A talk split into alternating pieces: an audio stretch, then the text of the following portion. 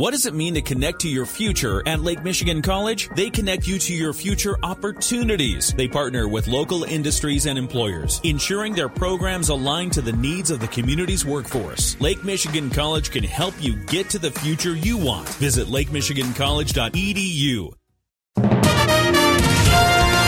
WSJM News Now. This is the 5 o'clock news block on News Talk Sports 94.9 WSJM. Brought to you by the Town Crier Wire in the newsroom. I'm Andrew Green. The Palisades Economic Recovery Team is planning a meeting for next week to present the final draft of its economic assessment of the Palisades Nuclear Power Plant Closure Report. Market Van Buren's Sarah Snowink tells us the report is the work of a team made up of the Southwest Michigan Planning Commission, Connexus Group, Michigan Works, and Market Van Buren. The group was formed in anticipation of the plant's closure to study the likely effects and make recommendations for responding to them. What's being presented now is a full final report that blends both the hard numbers of the modeling looking at the impact of the plant closure and then also the narrative that we've gotten from the community that provides context for these numbers, what this impact is actually going to mean for Van Buren, Cass, and Berrien counties. Although there's now a possibility Palisades will reopen, Snowink says it's still important to plan for its eventual closure, whether it's now or in the decades to come. We'll have a link for attending the meeting, which will be Monday at 1 p.m. at our website. Michigan students are being reminded of the state's OK to Say tip line now that a new school year is starting. OK to Say program administrator Mary Gager Drew tells us the service was launched in 2014 as a way for students to anonymously report dangerous situations in their schools. It's been used more than 45,000 times since. Suicide generally has been the number one tip category for our program. We also see a lot of tips on bullying, drugs. We have other, what we call is our mental health, the anxiety, the stress, the depression. Gager Drew says with a new crop of students in schools each year, it's important that each is told about OK to Say and how it can help. So we do student safety presentations where we'll actually come into the school that invites us. We'll talk to elementary, middle, and high school students and really talk to them about how the program works, how they can help make a difference. When a student reports a situation to OK to Say, the information is related to the school, police, or other entity that can help. Gager Drew says it's not about getting anyone in trouble, but about helping them. She knows the service has prevented school violence, helped kids with suicidal thoughts, and more. To submit a tip to OK to Say, a student can just text 652729 or OK to Say. Artificial intelligence and how it will affect counties and businesses is the topic of discussion for a national committee that Berrien County Commissioner Chokwe Pitchford has joined. He tells us he was invited to sit on the National Association of Counties AI Committee while at a conference this year. So far, it's held a meeting in uh, Texas to explore the implications of AI Pitchford says he's concerned about the ethical questions raised by AI doing work previously done by people. We don't want companies figuring out they can automate away everyone's jobs and leave communities in shambles that relied on those jobs that sure could be made a little bit easier by AI and AI's expansion, but that's someone's paycheck, that's their hard work, and that's their livelihood you're taking away from them, and we want as much as possible to protect those individuals. Pitchford says the committee has discussed the effects that AI has on children. The committee next meets in October in Florida, and Pitchford says its goal is to have a report with recommendations for counties nationwide by next summer. They'll also draft recommendations for best practices for businesses. The Pokagon Band of Potawatomi is planning its annual Kee-Boon-Mein-Kaa Powwow for September 2nd and September 3rd. The band's Adela Galzan Guerrero tells us it's a celebration open to everyone that will explore culture while having fun. A lot of planning goes into a powwow, and during that time of all our planning, we're really thinking about how can we make people feel welcome. Guests are coming in from all over the country, some as far away as Alaska. Galzan Guerrero says there will be crafts, a whole lot of dancing and food. From traditional foods like wild rice and also some more contemporary, so like fry bread, but it's all native foods and homemade. So really delicious. If you're new to powwows, I do suggest trying these. Guerrero says the dancers compete for cash prizes. Everyone's invited to the powwow, which is free to attend. It'll be held at the Pokagon Rogers Lake Campground on Sink Road in Dowagiac, Labor Day weekend. Set for September 14th is the annual fundraiser for the Children's Advocacy Center of Southwest Michigan. The center's Stephanie Kreider tells us Voices for Children Memories at Mill Creek will be held at the Mill Creek Wild in Watervliet to not only raise money but also to celebrate the 20th anniversary of the center. We'll be going through some of the memories that we've had throughout the years here, um, the 20 years here at the CAC. There'll also be dinner provided. There'll be a large charcuterie table ready for people to get some snacks, go to the bar, get some drinks, and then there'll be a dinner provided by Mr. Goodies. Kreider says the Children's Advocacy Center works with Child Protective Services, police, and the Berrien County Prosecutor's Office to interview and help children who have been abused. We help aid in the investigation of child abuse here in Berrien County and Cass County. We receive referrals from our local law enforcement, prosecutors, and Child Protective Services, and we then are able to schedule children for a forensic interview. The center is supported with funding from the county, grants, donations, and the annual celebration. Tickets are available now, and we'll have a link for them at our website. And making her second appearance on America's Got Talent Tuesday night was Paw Paw's Brynn Cummings.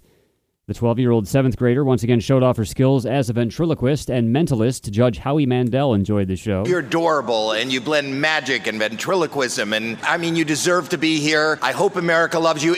Judge Sofia Vergara was also impressed. Now to see you doing also mentalism. I mean, I cannot even imagine the, t- the, the amount of concentration you need to do both things. Cummings is competing to win $1 million. The voting is over and the results will be revealed tonight. For her performance on Tuesday, Cummings asked Judge Heidi Klum to select a bird to make a love connection. It turned out Cummings had a puppet matching her choice. Judge Simon Cowell told her that her ventriloquism is brilliant. WSJM News Now continues with your Bloomberg report.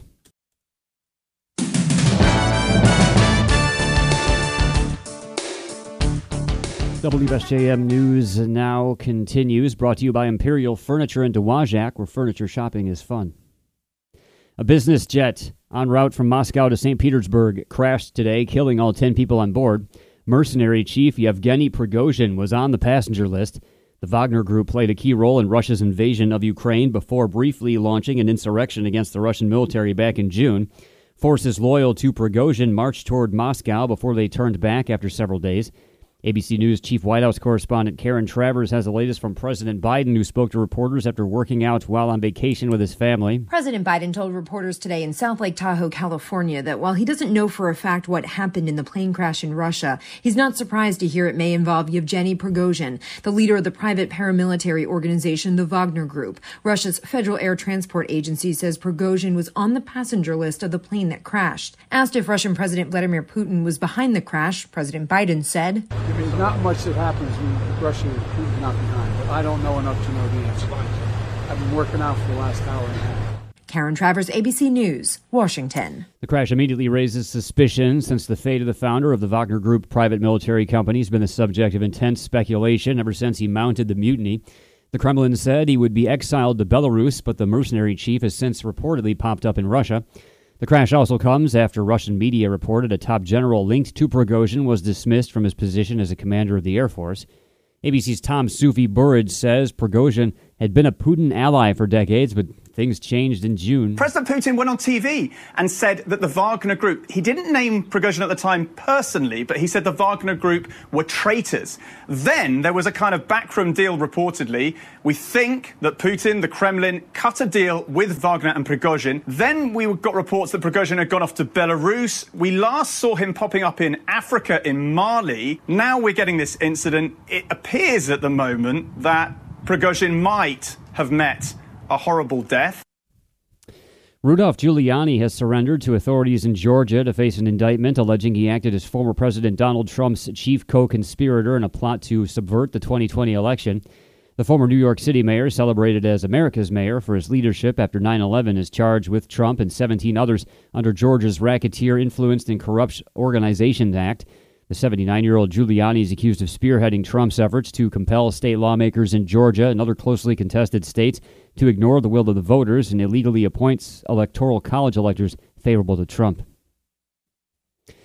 The number of unaccounted for on Maui after the deadly wildfire is actually higher now than believed earlier this week. That comes as some human remains are being identified through DNA. ABC's Alex Stone has more. The FBI is now leading efforts to try to cross reference multiple unofficial missing persons lists on the island and to figure out who is actually missing. And although it was believed the list was down to about 800 people, the FBI says it's around 1,100 who are unaccounted for right now. Maui Police Chief John Pelletier says there is a chance some victims will never be found. We're going to do our darndest to get it right and make every effort to do that. Calls are now going out for families of the missing to give DNA to help match to human remains. Alex Stone, ABC News. Meanwhile, as flames tore through a West Maui neighborhood, fleeing residents headed for the only paved road out of town in a dash for safety. Many were turned back toward the rapidly spreading fire by a barricade blocking access to Highway 30. But those who disobeyed or took seldom used back roads made it out safely.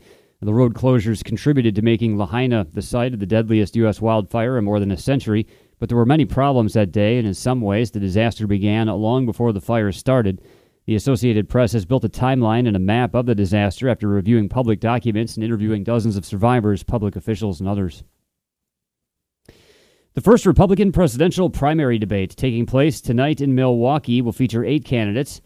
Except, of course, frontrunner Donald Trump won't be there. ABC's uh, Jay O'Brien tells us Trump's absence will push Florida Governor Ron DeSantis into the spotlight. Ron DeSantis is in the middle of that stage, and it's because he's the highest polling candidate on that stage. But according to, for instance, our 538 polling average, he's only polling at about 15% compared to Trump, who's polling in the 40% range. And so Ron DeSantis, while he is the highest polling candidate on that stage, is not polling anywhere near Donald Trump is. So Trump casts a shadow over the entire events tonight.